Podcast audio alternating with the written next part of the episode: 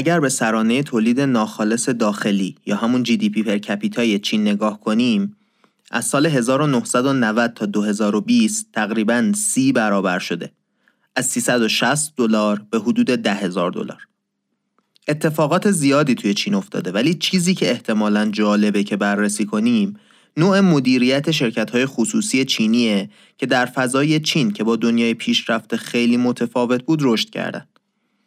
این شرکت های خصوصی به صورت متوسط سالیانه 14 درصد سود ایجاد می‌کنن در حالی که شرکت های دولتی فقط سالی 4 درصد سود ایجاد می‌کنن. شرکت های خصوصی چینی باید با مشکلات زیادی هم دست و پنجه نرم کنن. چیزایی مثل اینکه یک کشور پهناور با نیازهای متعدد دارن اونم نه نیازهای ثابت نیازهایی که هر روز تغییر می‌کنه پس باید هم با سرعت زیادی رشد کنن هم از دست چیزهایی که در بروکراسی سرعتشون رو خیلی کم می‌کنه فرار کنن هم باید محصولی درست کنن که به درد جمعیت روستایی بخوره هم محصولی درست کنن که به درد جمعیت شهری بخوره. در نهایت رقابت با رقبای داخلی و خارجی هم وجود داره. فساد گسترده دولت‌های محلی هم که جای خود. چیزی که می‌خوایم توی این اپیزود ببینیم اینه که چینی ها چطوری شرکت هاشون رو مدیریت می‌کنن که از پس همه این مشکلات برمیاد.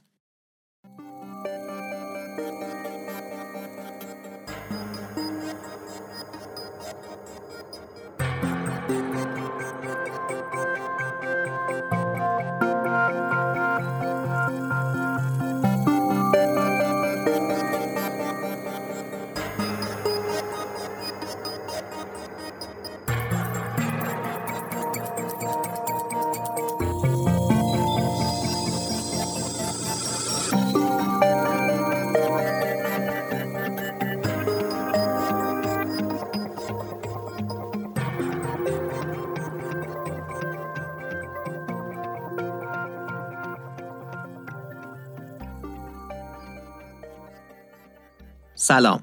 این اپیزود 25 و آخر از فصل اول کارکسته که داره توی بهمن 99 منتشر میشه. کارکست پادکستیه که توی اون من محمد هادی شیرانی سراغ کسب و کارها و آدمای موفق میرم و با هم و با روش علمی ازشون چیزایی یاد می‌گیریم که توی کار و زندگیمون به دردمون بخوره. قبل از اینکه این اپیزود از کارکست رو شروع کنم می‌خوام دوباره بهتون یادآوری کنم که ما یه پادکست جدید به اسم مدرسه کارکست شروع کردیم که تا الان سه تا اپیزودش منتشر شده. توی این پادکست جدید میریم سراغ محتوای آموزشی Y Combinator و سعی می‌کنیم اون چیزایی رو یاد بگیریم که اگه یه روزی بخوایم استارتاپ خودمون رو شروع کنیم به دردمون می‌خوره. توی پرانتز بگم که باور شخصی خودم اینه که فراتر از اون نگاهمون به دنیا رو هم عوض می‌کنه. پس توصیه می‌کنم برید سراغش و گوشش کنید. برای پیدا کردن این پادکست جدید فقط لازمه اونجایی که پادکست رو گوش می‌کنید search کنید مدرسه کارکست یا کارکست school به انگلیسی. اگه به حرفام تا اینجا دقت کرده باشید اول این اپیزود گفتم که فصل اول از کارکست با این اپیزود تموم میشه. امروز که این اپیزود ضبط میشه برنامهمون اینه که اوایل سال 1400 با فصل دوم از کارکست برگردیم. توی این مدتی که کارکست منتشر نمیشه چی کار می‌کنیم؟ هم مدرسه کارکست رو منتشر می‌کنیم هم خلاصه اپیزودهای فصل یک رو توی اینستاگراممون می‌ذاریم. همین که اپیزود یک کارکست رو دوباره روایت می‌کنیم. از روزی که اپیزود یک ساخته شد تا امروز تجربه ما در مورد پادکست ساختن خیلی زیادتر شده و تیممون از یک نفر شده چهار نفر. پس لازمه که اون اپیزودهای اول رو که مشکلات اساسی دارن بازسازی بکنیم. توی این مدت اگر تازه شروع کردید به گوش کردن کارکست خب احتمالا به اندازه کافی اپیزود دارید که گوش بکنید تا ما برگردیم.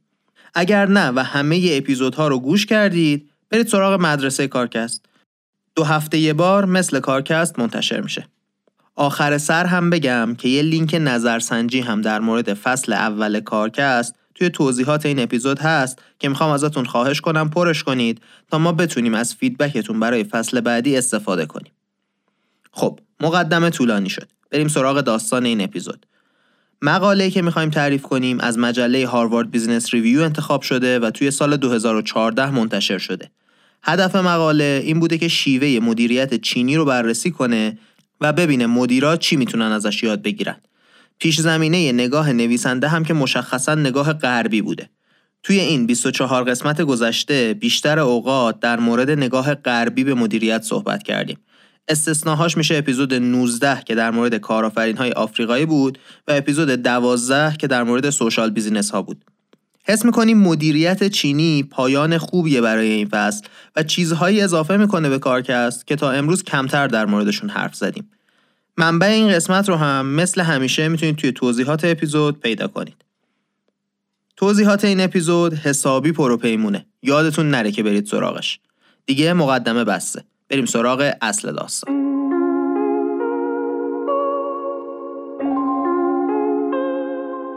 بعضی از محققها باور دارند که شرکتها شبیه ساختار اقتصادی میشن که توش رشد کردن.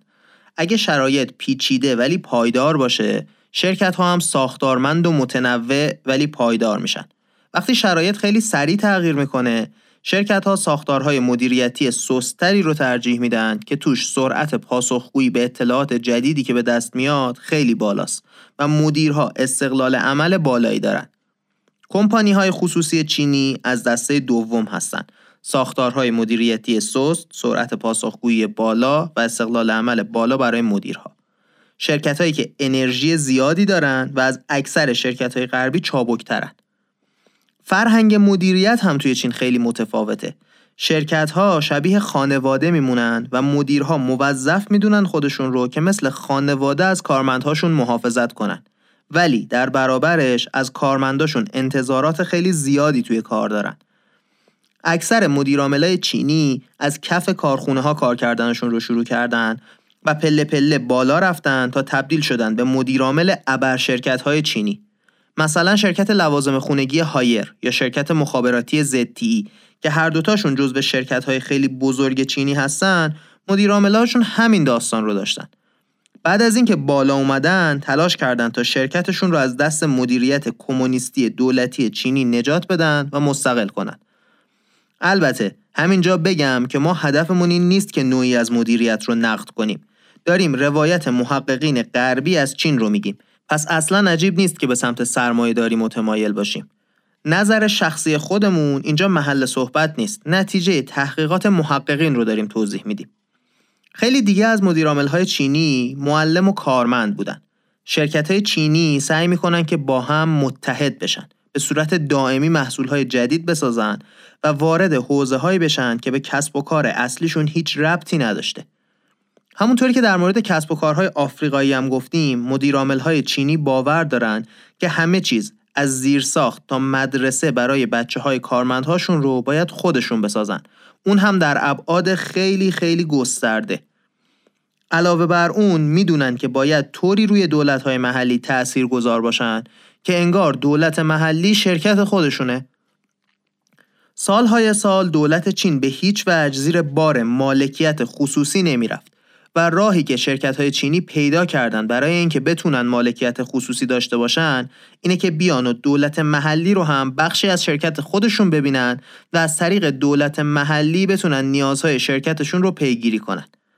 نویسنده میگه اگه چارلز داروین مبدع نظریه تکامل زنده بود با دیدن چین بین سالهای 1991 تا امروز شگفت زده می‌شد تکامل میگه گونه های ضعیفتر از بین میرن و گونه های قویتر تکثیر میشن و نتیجه این موضوع میشه اینکه در طول زمان موجودات سازگارتر میشن با محیط.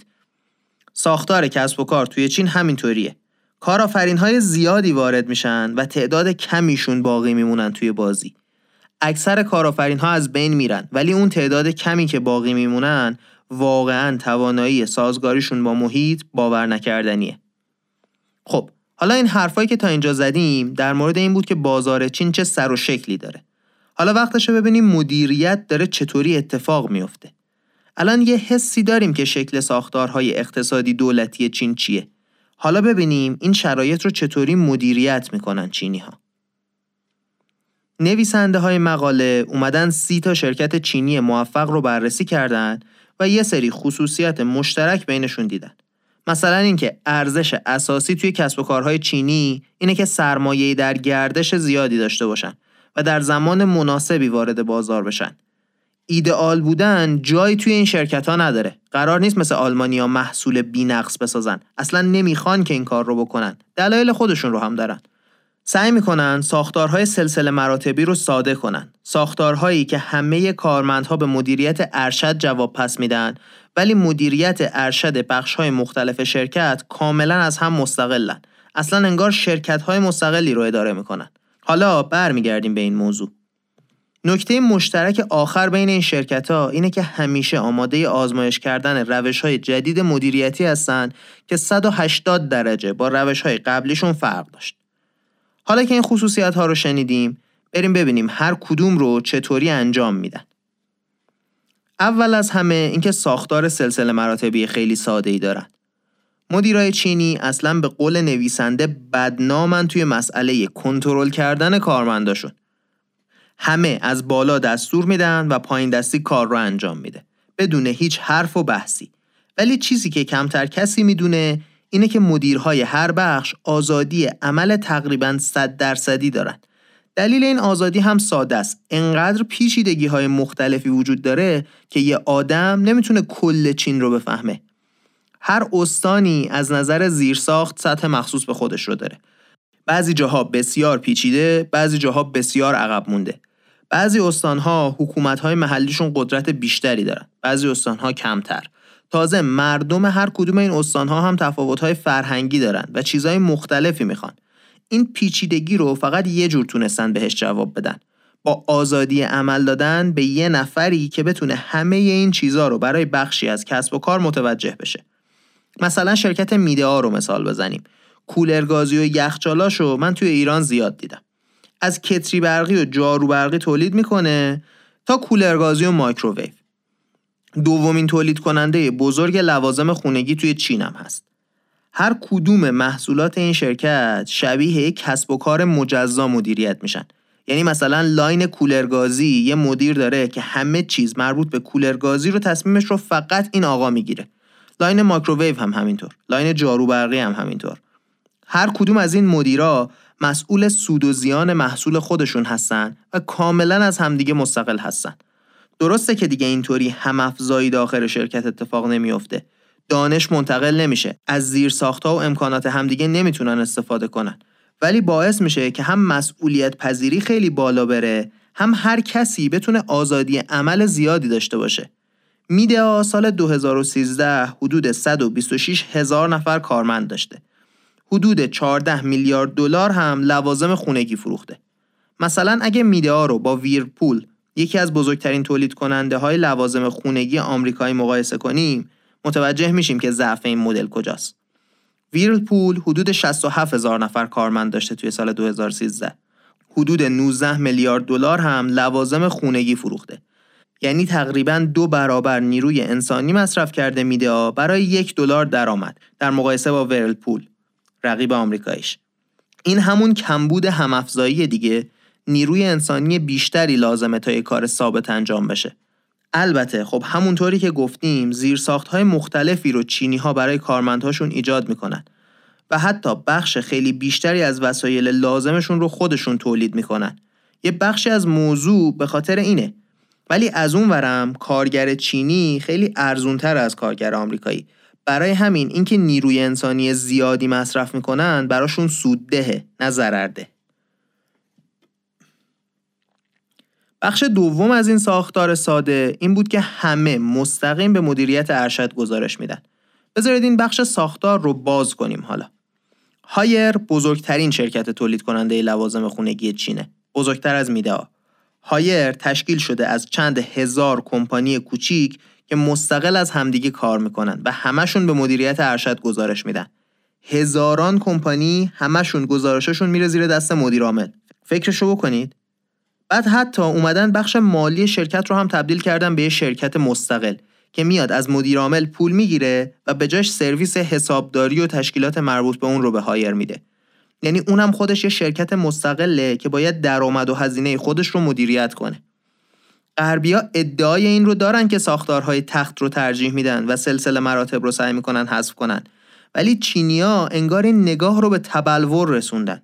این ساختار برای این درست شده که این شرکت ها بتونن با سرعت خیلی خیلی زیاد رشد کنن.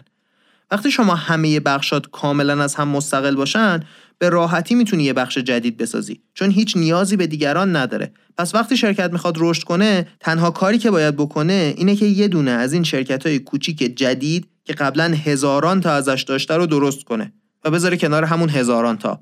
به همین سادگی میشه رشد کرد. برای اینکه استقلال و سرعت رشد رو حتی یه پله جلوتر ببرن اومدن شرکتاشون رو هم دو دسته کردن. یه دسته از شرکت ها وظیفهشون اینه که بیان محصولی رو تولید کنن که همین امروز داره فروش میره. یه سری شرکت دیگه هستن که وظیفهشون اینه که آینده رو تأمین کنن. یعنی یه محصولی بسازن که بین 3 تا 5 سال آینده قرار فروخته بشه. حالا این دوتا شرکت باید برای منابع مالی ثابتی که وجود داره رقابت کنن.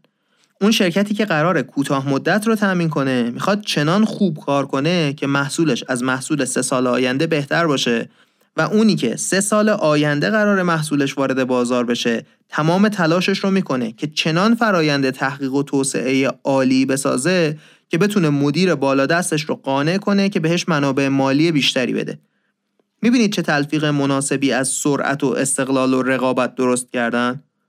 مدیرای چینی ترجیحشون اینه که به جای اینکه تعامل بین شرکتشون درست کنن رقابت مستقیم درست کنن. هم مدیریتش از روی گزارش ها ساده تر میشه هم سرعت بالا میره. بذارید یه ذره از حرفای اپیزودهای دیگهمون اینجا بگم که فقط تعریف و تمجید نکرده باشیم. معلومه که وقتی یکی یه مدت طولانی توی رقابته خب فرسوده میشه.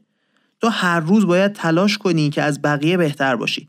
نه اینکه خوب باشی یا نه اینکه عالی باشی نه هیچ کدوم کافی نیست همش قراره از بقیه بهتر باشی مقاله میگه همین فشار و کنترل زیاده که باعث میشه مدیرای چینی که توانایی کارآفرینی دارن خیلی کوتاه بمونن توی شرکت ها. توی شرکت هایی که مقاله بررسی کرده سالیانه 20 درصد مدیرای چینی استعفا میدن و از شرکت میرن.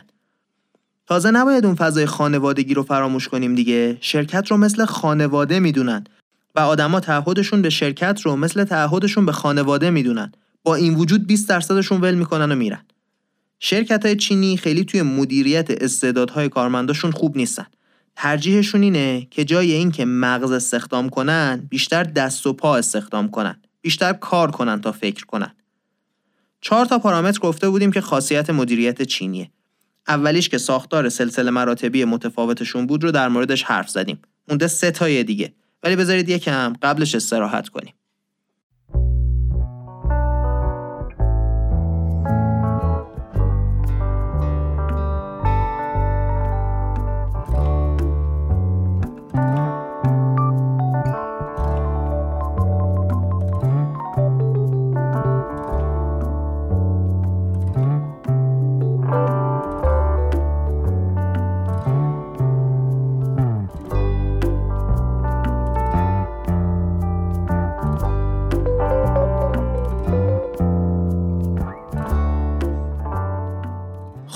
بخش دوم از مدیریت چینی که تا اینجا چند باری هم بهش اشاره کردیم اینه که شرکت ها میان و محصولشون رو مناسب شرایط استفاده می‌کنن.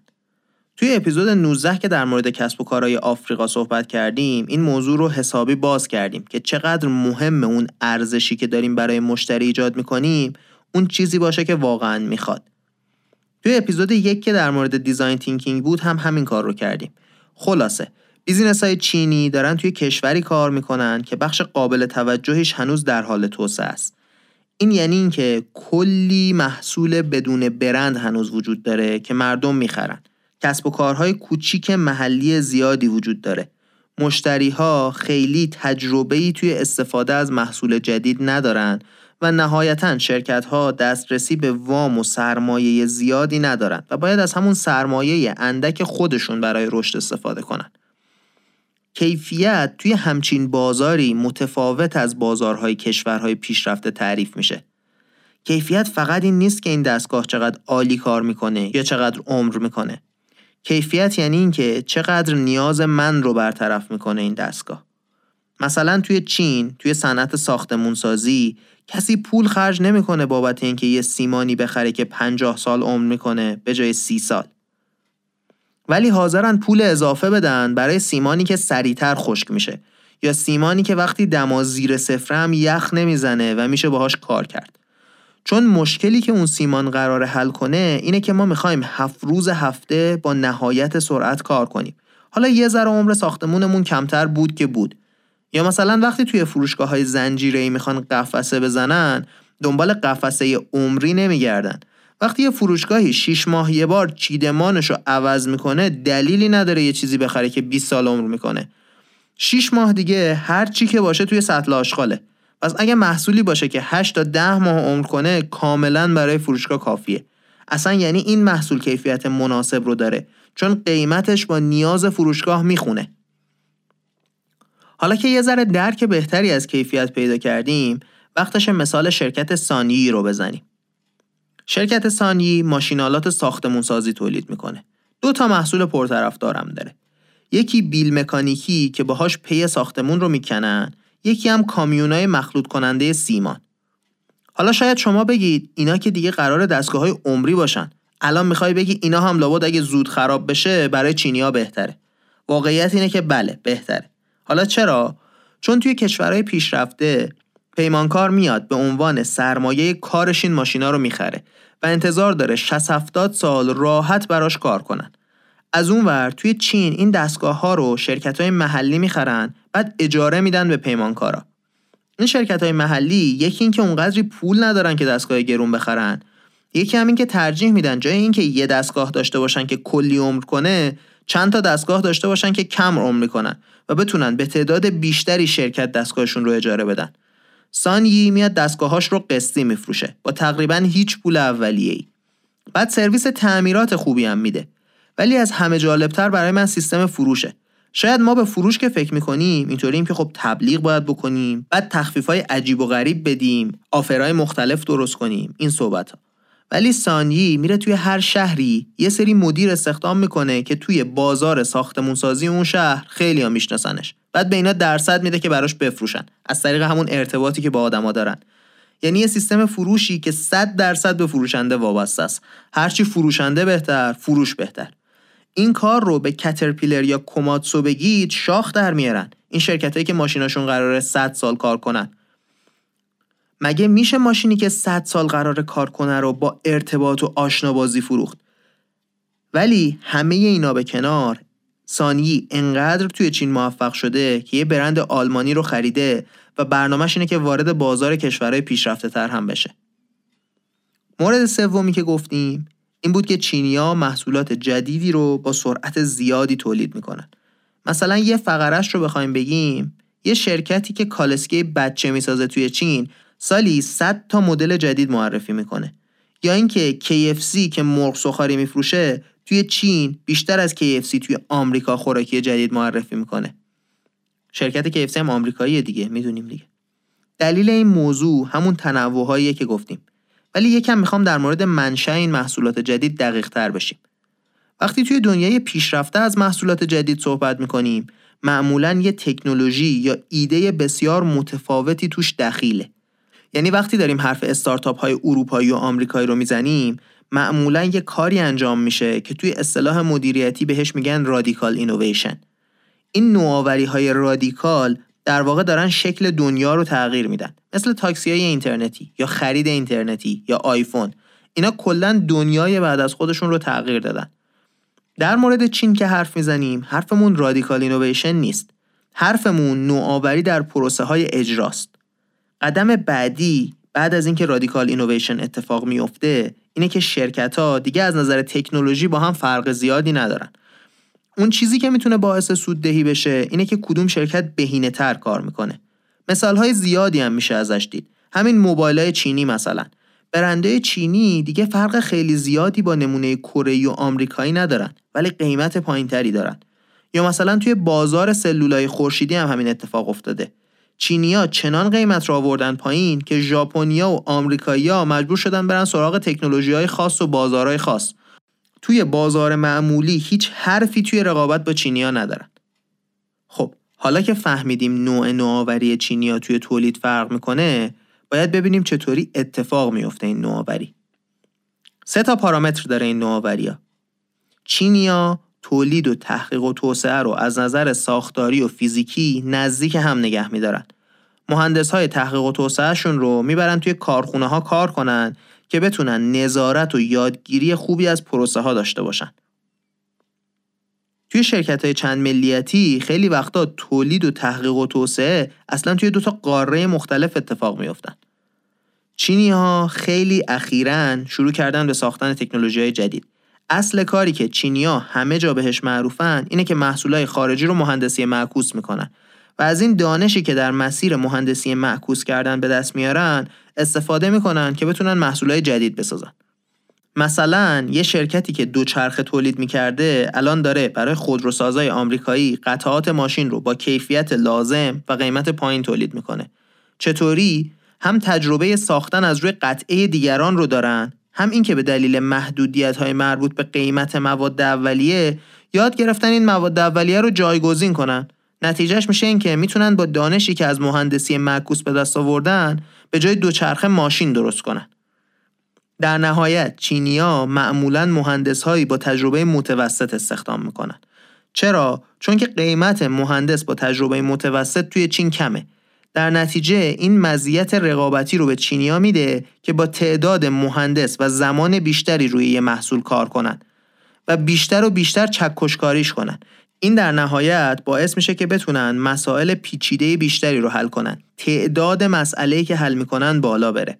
مثلا یکی از معروفترین اتفاقاتی که افتاده مربوط به چند روز قبل از معرفی آیفونه که اپل متوجه میشه مجبور LCD که توی آیفون گذاشته رو عوض کنه و کیفیتش رو بالا ببره. شرکت چینی که برای اپل LCD تولید می‌کرده همون نصف شب که اپل بهشون زنگ می‌زنه همه مهندس هاش رو از تخت می‌کشه بیرون و چهار روز بعد تکنولوژی جدید LCD روی خط تولید بوده. چهار روز از سفارش تا تولید تکنولوژی بالاتر. مغز آدم سود می‌کشه واقعا. بحث آخر اون چیزاییه که ربط به دولت داره. بذارید با یه جمله شروعش کنیم. دولت چین موفق شده رابطه کارآفرین و دولت رو از فضای فساد خارج کنه و ببره توی فضایی که هر دو طرف بتونن به هم سود برسونن. دلیل این اتفاق اینه که دولت چین می‌دونه که اگه کسب و کارها چرخشون خوب به چرخه درآمد دولت از طریق مالیات زیاد میشه و نهایتا خود دولت هم تقویت میشه. کاری که مدیرای چینی خوب یاد گرفتن بکنن اینه که می‌دونن هر سازمانی چه مشکلاتی داره و چه منافعی می‌بره. برای هر کدوم از چالش هاشون با دقت انتخاب می‌کنن که سراغ کدوم یکی از مقامات برن و چه پیشنهادی بهشون بدن که هم به نفع دولت باشه هم به نفع کسب و کار خودشون. مثلا توی سال 2009 که بحران اقتصادی اتفاق افتاد برای دولت چین خیلی مهم بود که هیچ کدوم از کارمندها و کارگرها بیکار نشن. در نتیجه شرکت های بزرگی بودند که با دولت سر یه سری معافیت مالیاتی توافق کردند و تعهد دادن یه نفر رو هم تا یه مدت قابل توجهی اخراج نکنن. این اونجاییه که اول اپیزود گفتیم تکامل اتفاق افتاده. شرایط سخت بوده و دو طرف تونستن به یه نقطه مشترک مناسب برسن. حتی اونایی که نمی‌خواستن وارد این سازوکارهای دولتی بشنم تونستن بازار خودشون رو پیدا کنن. یکی از فسادهای معروف توی چین که ما خودمون توی ایران هم بومیش رو داریم تغییر وضعیت زمینای کشاورزی به مسکونیه. یه سری شرکت بودن که می‌رفتن یه زمین کشاورزی میخریدن بعد با دولت زد و بند می‌کردن این زمین رو به قیمت خیلی بالاتری میفروختن به بقیه چون که وضعیتش از کشاورزی شده بود شهری. یه شرکتی توی شنژن ولی نمی‌خواسته وارد این بازی بشه. کاری که می‌کنه اینه که میره زمین هایی که خود دولت توی جاهایی که خیلی هم مطلوب نبودن آزاد می‌کرده رو از کشاورزا به قیمت معقولی میخریده. بعد خونه های با کیفیت میساخته. گفتیم سیمان بی کیفیت خونه بی کیفیت سی سال عمر کنه 50 سال عمر نکنه. اینا برعکسش رفتن. اونایی که زد و بند می‌کردن خونهایی که میساختن کیفیتش پایین بوده چون رقیبی نداشته. همشون هم وصل بودن با آخر دولت. ولی این شرکت میاد جاهای دورتری رو می‌گیره و خونه های با کیفیت با خیابونای عالی حتی با پاساژ و مالای درجه یک براشون می‌سازه. مشتری طبقه متوسط میومده این خونه ها رو میخریده. با گذشتن زمان این شرکت انقدر محبوب میشه که دولت می‌رفته دنبالش که بیا این زمین رو ما داریم شریکی با ما بسازش. یعنی کسایی که می‌خواستن وارد این زد و بندها نشنم جای خودشون رو پیدا کردن. در نهایت مدیریت چینی یعنی سازگار شدن با محیط. یه چیزی شبیه زمان هنری فورد که صنعت آمریکا داشت قدمهای اول رو برمی داشت. هم چینی ها چیزای زیادی دارن که می‌تونن به مدیر های غربی یاد بدن هم غربی ها تجربیات زیادی دارن که به درد چینی ها می‌خوره. ما تا امروز توی اپیزودهای مختلف کارکست در مورد دو سر این طیف حرف زدیم. ولی به نظر میاد آینده یه جایی وسط چیزایی که ما تا امروز گفتیم. دیگه وقتشه که بریم سراغ جمعبندی.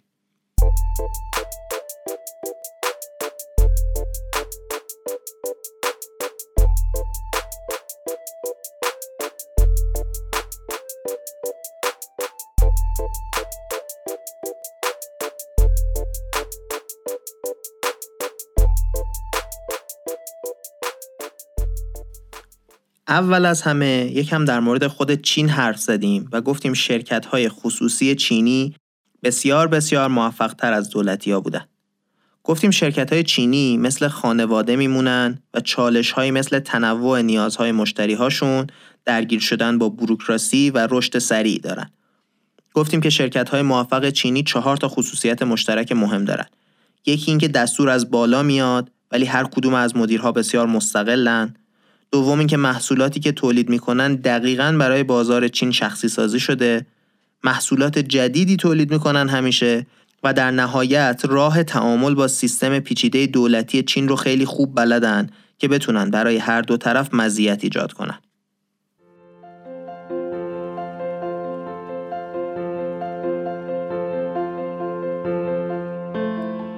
خب رسیدیم به آخر این اپیزود از کارکست.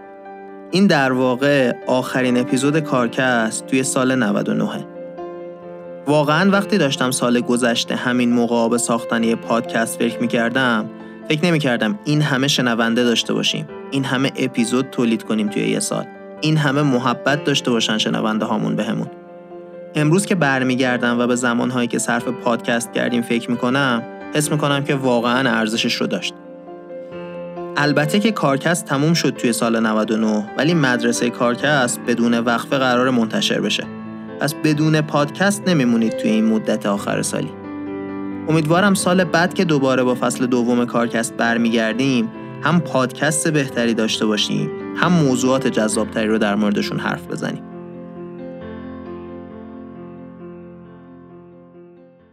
قبل از اینکه این اپیزود رو ببندم چند تا چیز بگم. یکی این که به زودی خلاصه اپیزودا به صورت اینفوگرافیک از اینستاگراممون در دسترسه. اگر می‌خواید یه دوره‌ای بکنید که چیا شنیدید جاش اونجاست. یکی دیگه این که مدرسه کارکست رو دریابید. خودمون مثل بچه کوچیکتر خانواده یه جور دیگه ای دوستش داریم. آخرین چیز هم این که حتما توی نظرسنجی این فصل کارکست شرکت کنید. ما هر بار یه درصد خیلی کوچیکی از شنونده هامون نظرسنجی رو پر می‌کنن. ولی خب کلا قرار دو سه دقیقه ازتون وقت بگیره نظرسنجی. توی فصل بعد کارکست هم تاثیر جدی داره. ما تک تک نظرها رو می‌خونیم و تاثیرشون میدیم. پس چه از کارکست خوشتون میاد چه بدتون میاد چه نخوشتون میاد چه بدتون میاد لطفا برید و پر کنید نظرسنجی رو. همین الانم هم برید ممکنه یادتون بره. نهایتا کمکمون می‌کنید که پادکست رو بهتر کنیم. توی این سفر یک ساله سه نفر به کارکست اضافه شدن. می‌خوام این دفعه خیلی ویژه تر ازشون تشکر کنم. اولی شبنم شجاع بود که از اپیزود دو کنار کارکست بوده و تأثیرش روی کیفیت متن اپیزودهای کارکست واقعا زیاده. دومین نفر محمد رستگارزاده بود که از اپیزود 6 به تیم کارکست اضافه شد. تمام محتوای گرافیکی کارکست کار محمده. یه خودتون می‌تونید قضاوت کنید دیگه. اپیزود 5 رو نگاه کنید، اپیزود 6 هم نگاه کنید متوجه میشید. نفر آخر هم علی امیریان بود که از اپیزود 14 به تیم ما اضافه شد و میکس و mastering کارکست از این به بعد همش کار علی بوده. موزیک مدرسه کارکست رو ساخته و ایشالله قراره برای فصل بعدی کارکست هم موزیک بسازه. لازم بود حالا که داریم فصل رو تموم می‌کنیم ازشون یه تشکر ویژه کنم. دیگه واقعا رسیدیم به آخر این اپیزود و آخر این فصل از کارکست. ممنونم از همتون که تا اینجا رو گوش کردید. این بود قسمت 25 و آخر از فصل اول کارکست.